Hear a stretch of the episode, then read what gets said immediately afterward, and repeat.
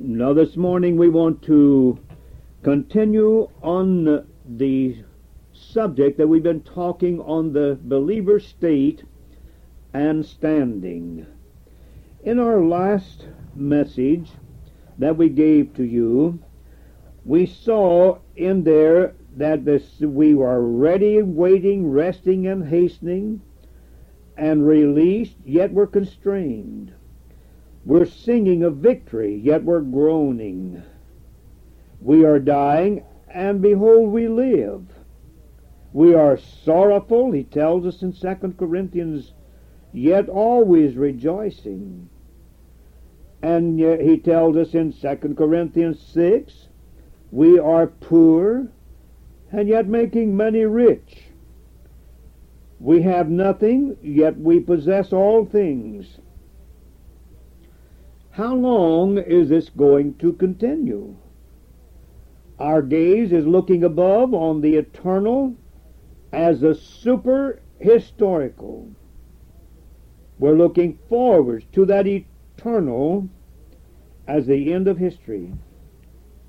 But it is now, we are living in the now, the present. Now we are living by faith and a hope. And we have this all at the same time by faith and a hope. But someday we're going to be relieved from this tension. The day is coming when all this tension will be taken away. What is what are we looking for then? Ah, this is when faith and hope will be turned into sight. And as Paul tells us in 1 Corinthians, the 13th chapter, now abideth these three faith, hope, and love, and the greatest of these is love. Why? Because after that we are made like unto his glorious body, do we will not live by faith, for we will be with him, and so shall we ever be. We will not be looking for a blessed hope. We will already be in that. But love, the greatest of all, will continue eternally. So we find now that day is coming when all this tension, state and standing, it will be no longer a state down here which seems to be paradoxical to uh, uh, what we preach, but it isn't. It just simply shows the believer's state and the standing. Oh, aren't you longing for that day when there will be the relaxation from all this tension? Why the tension today? Because sin is still in the world and we're in contact with it daily. And since our old nature is still with us, and uh, it is uh, very uh, dominant at times, but one day that's going to be taken away, and it's all going to be a new thing when the state will be that eternal standing in Christ Jesus, and that standing becomes the reality. So, what are we looking for? Ah, we're looking for that blessed hope. In Titus 2.13, he said, looking for that blessed hope and the glorious appearing of our great God and Savior Jesus Christ. And then in Philippians, the third chapter, the 20th verse, our citizenship is in heaven, from whence we look for the Savior Jesus Christ, who shall change that is metamorphose, will change these vile bodies of ours and fashion them like unto his own body of glory. That is the blessed hope. And we are told to be looking for that blessed hope. This is the rapture. At the rapture, where this is all going to be changed. Now, we find that with this, there are three features uh, with this body of Christ the rapture and the first resurrection. Now, well, he doesn't call that in Thessalonians. And I want to go into First Thessalonians with you uh, this morning and in that fourth chapter. In the fourth chapter of First Thessalonians, and notice these verses 13 through 18. But I would not have you be ignorant, brethren, concerning them who are asleep, that you sorrow not, even as others who have no hope. For if we believe that Jesus died and rose again, even so them also who sleep in Jesus will God bring with him. For this we say unto you by the word of the Lord, that we who are alive and remain unto the coming of the Lord shall not precede them who are asleep. For the Lord himself shall descend from heaven with a shout, with the voice of the archangel, and with the trump of God, and the dead in Christ shall rise first. Then we who are alive and remain shall be caught up. Now this is the Greek word harpazo now, people object to the word rapture because they say that word cannot be found in the Scripture, and that is true. The word rapture cannot be found in the Scripture. But the word caught up, and that's the Greek word harpazo, and that is in ecstasy of joy, will be caught up, be snatched away with them in the clouds to meet the Lord in the air, and so shall we ever be with the Lord. Wherefore, comfort one another with these words. Now, this is direct, these are the direct statements of the Holy Spirit through the Apostle Paul, and so the first thing that we uh, uh, that uh, that the hope of the church is the rapture. This is called the blessed hope. But after that, what after the what, what about after the rapture? Ah, but I go into Second Corinthians and in the uh, fifth chapter and in the tenth verse we are distinctly told what is going to take place. We must all appear before the judgment seat of Christ, that every uh, one may receive the things done in his body according to that he hath done whether it be good or bad. Now, when he uses this word, uh, for we must all appear before the judgment seat of Christ. Now, that word appeared there means turned wrong side out. We must appear. In the Old Testament offerings, they were flayed. The animal sacrifice was flayed. It was turned wrong side out. It was a type of Christ as he was turned wrong side out uh, when he was uh, before God because laid bare before the heavenly Father. For there was no sin in him. Now, Beloved, when we stand before the judgment seat of Christ, we shall all appear. In other words, we're going to appear before the judgment seat of Christ that everyone may receive the things done in his body. What is it? They'll be turned wrong side out to see what was the object of their serving the Lord. If they served in the energy of the flesh, it will be brought out because everything will be turned wrong side out. And you will be uh, judged there as to what your intentions and your objectives were in the serving of Christ. Have you served Him after the flesh? Have you done this to get glory, to get the praise of men? Oh, God forbid. I, I am sorry to announce it this morning, but in the most of this serving today, it is in the energy of the flesh. After the direct words of God in the Scripture, and yet we find people wanting to change the Bible. How many translations do you hear of today? It seems like all every time you turn around, somebody isn't satisfied with the translation, so they come out with a new translation, and they all they talk so uh, so pious about it. It helps to understand.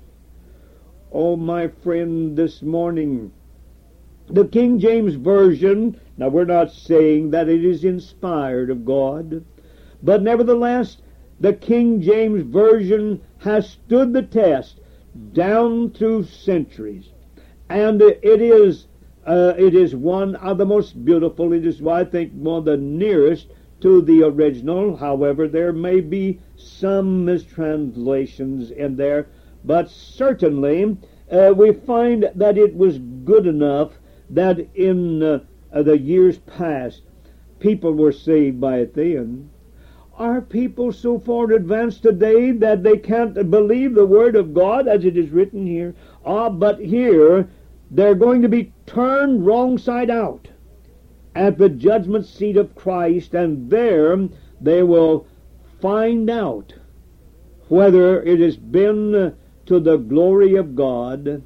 Were they actually interested in a clearer translation of the Bible? Or were they to, uh, or have they done it in order to receive more money? Is it a monetary thing? And I believe that in many of these translations it is only a monetary thing where somebody can make a load of money out of it. Well, we find that this is what the, the three things, the three features of the hope of the church the rapture, the judgment seat of Christ, and then the coming rule in the heavens. Now, if you go with me to Second Corinthians, the sixth chapter, and verses 2 and 3, and listen to this. In Second Corinthians 6, uh, he says, uh, he says in there that, or in first, I'm sorry, in First Corinthians, the sixth chapter, and there in verses 2 and 3. Listen to him. Do you not know that the saints shall judge the world, that is the cosmos, the whole world system? And if the world shall be judged by you, are you unworthy to judge the smallest matters? Know you not that now, notice the change of pronouns. Know you not that we shall judge angels? How much more things that pertain to this life? Know you not that we shall judge angels? Now, where, are, where is the abode of the angels? It's in the heavens. The saints will judge the cosmos. That is the whole universe. Now, we are definitely told in the 19th chapter of Matthew, in the 28th verse, that the twelve apostles will set upon twelve thrones, judging the twelve tribes of Israel. This is definite. While they are judging the twelve tribes of Israel on the earth, then we, whose citizenship is in heaven, will be judging the angels. So you see, the cosmos will be judged by the saints of God, and the company of saints, Israel, be judging those on earth, while members of the body of Christ will be judging the heavens, uh, in the heavens. So these are the three features of the rapture of Christ. We know that now this is the dispensation of the grace of God. And in 2 Corinthians, the sixth chapter, and in that second verse, we are distinctly told that now, today is the day of salvation today. If you hear his voice, and now is accepted time.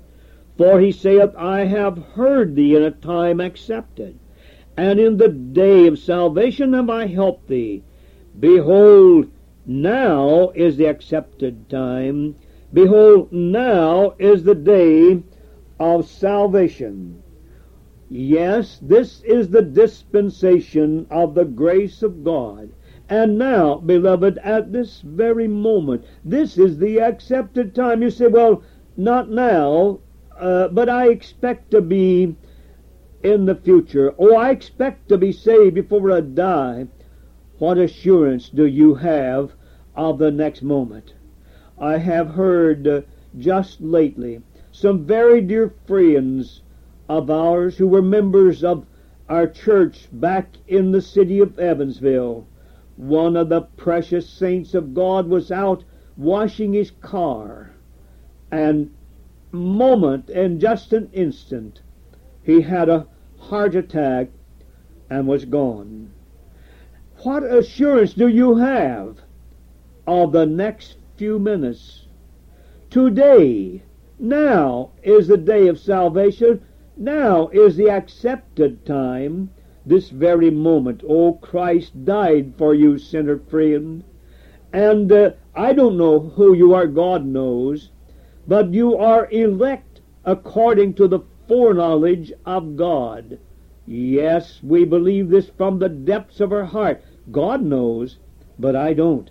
Therefore, I am asking you this morning, this moment, now, at this accepted time, and we trust the Holy Spirit to take this message and burn it into your hearts that now, today, is the day of salvation. It is the accepted time. And then, I want to bring to you again the, the next thing I want to bring is the nature of this rapture.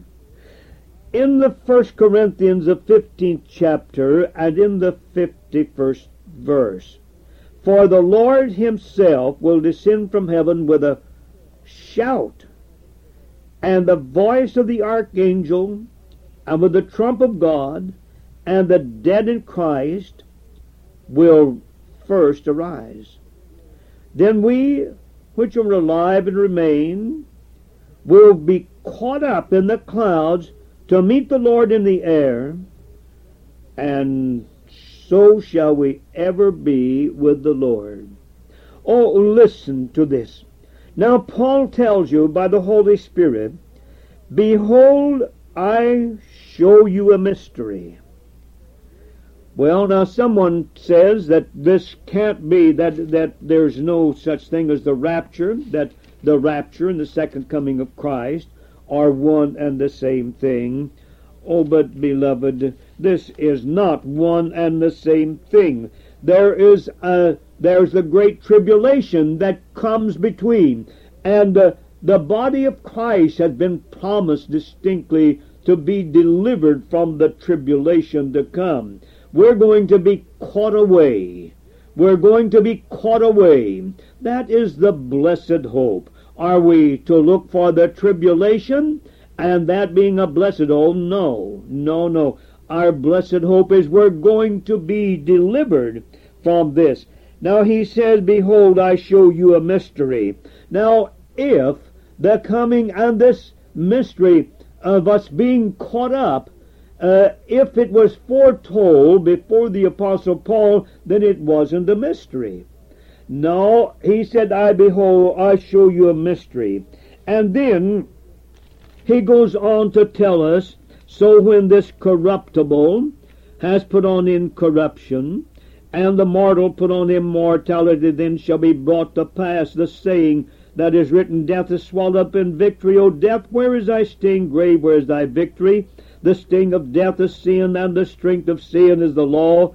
Thanks be to God who giveth us the victory through our Lord Jesus Christ. Now they see Isaiah prophesied this, so it was made known.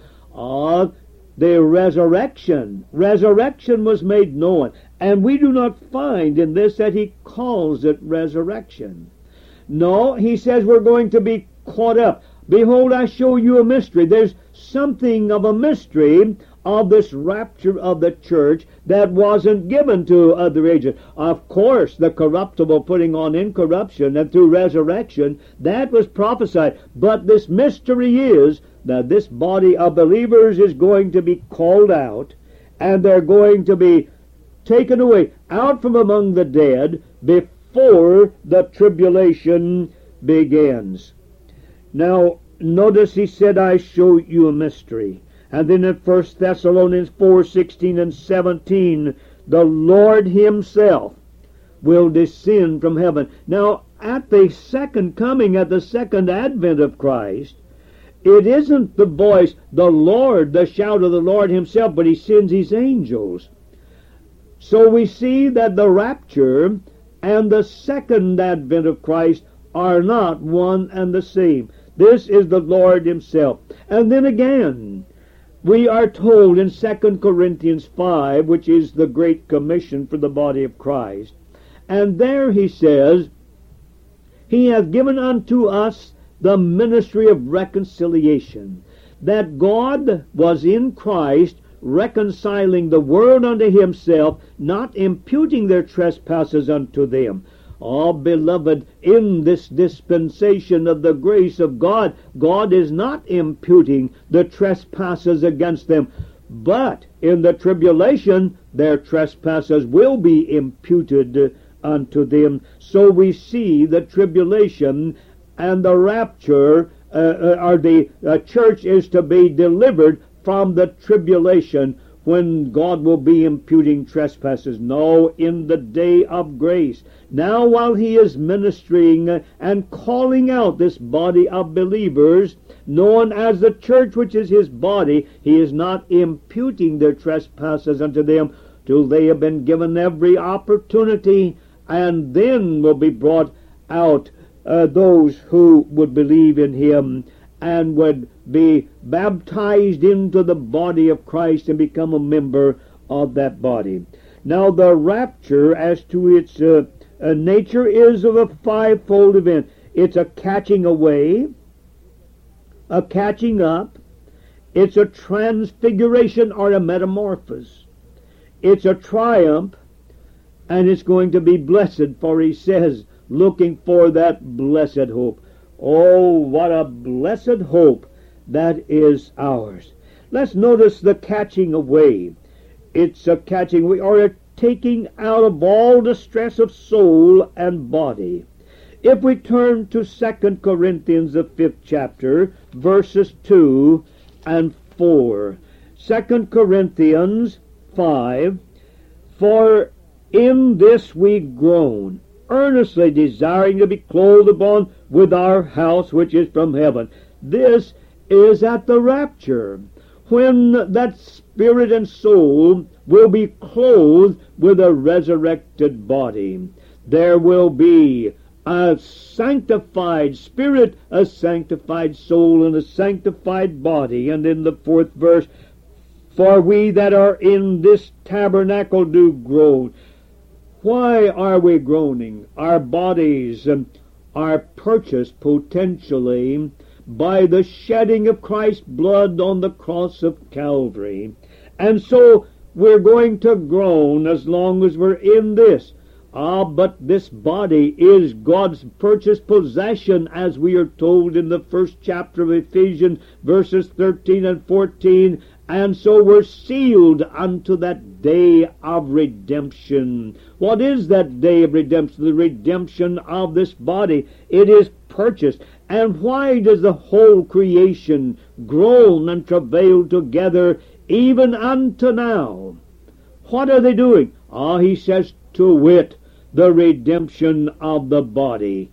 The earth will keep on groaning. We have said this time and time again, and we repeat it again and again. This old earth will keep groaning. Our bodies here, while we're here on this earth, we're going to groan. Why? because this old earth is holding that purchased possession. We have been saved experientially. Spirit and soul has been saved experientially. But this body, if the Lord doesn't come soon, it must go back into the earth and await the time of the rapture when their bodies shall be changed. The corruptible, that means those that have seen corruption. Those bodies must be changed. They must be brought in uh, up incorruptible.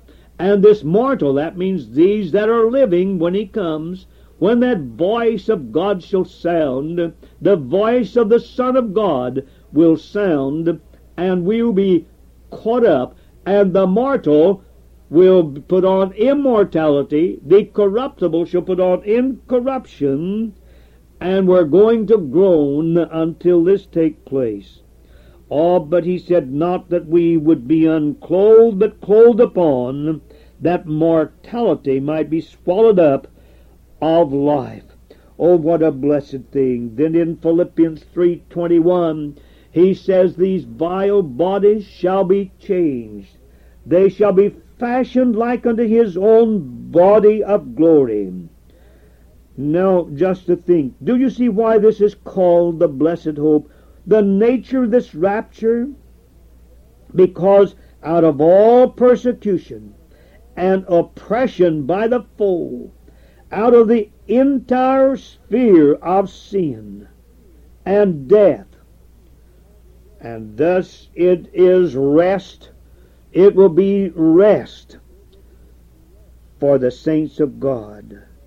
Oh, that's in the day of that coming redemption, as he tells us in Ephesians 4.30 and Romans 8.23. This will be an act of divine grace. This is that grace of God. This is that grace of God which will appear unto us when we are changed and made in the likeness of the blessed Son of God. We shall continue this message next week on the rapture. And we have just simply given to you this morning the catching away. Now, in our next study, we'll be speaking to you on that catching up. The catching up. And uh, the transfiguration, the triumph, and the blessedness. But you may be listening in this morning and you don't know anything about Christ in you, the hope of glory. My unsaved friend, if you don't know Him, if you've never received Him as your Savior, you have no hope of glory. Christ must be in you, and that's the only hope of glory that you have. When I ask you, are you saved? You say, I hope so. What do you have to base your hope upon? There can be no hope, sinner friend, except Christ dwell in your heart by faith, and that's your only hope of glory. Oh, we beseech you by the mercies of God today that you hear his voice and that you realize that now is the accepted time. Today, if you hear his voice, harden not your heart as in the day of the provocation when he said, Forty years was I grieved with that generation. Oh, that God may not be grieved with you this day. If Christ has spoken unto you, if you hear his voice, won't you heed to that voice this morning? Yes, the responsibility is upon you. You are responsible. You hear the Word of God. You heard that Christ died for you. And so God will hold you responsible. You have heard this. What are you going to do? What are you going to say to Him? Will you say, Yes, today is a day of salvation? Now, until next Saturday morning at this same hour, this is Otis Watson speaking for the Berean Bible Church and we are saying goodbye till we meet again. God richly bless you.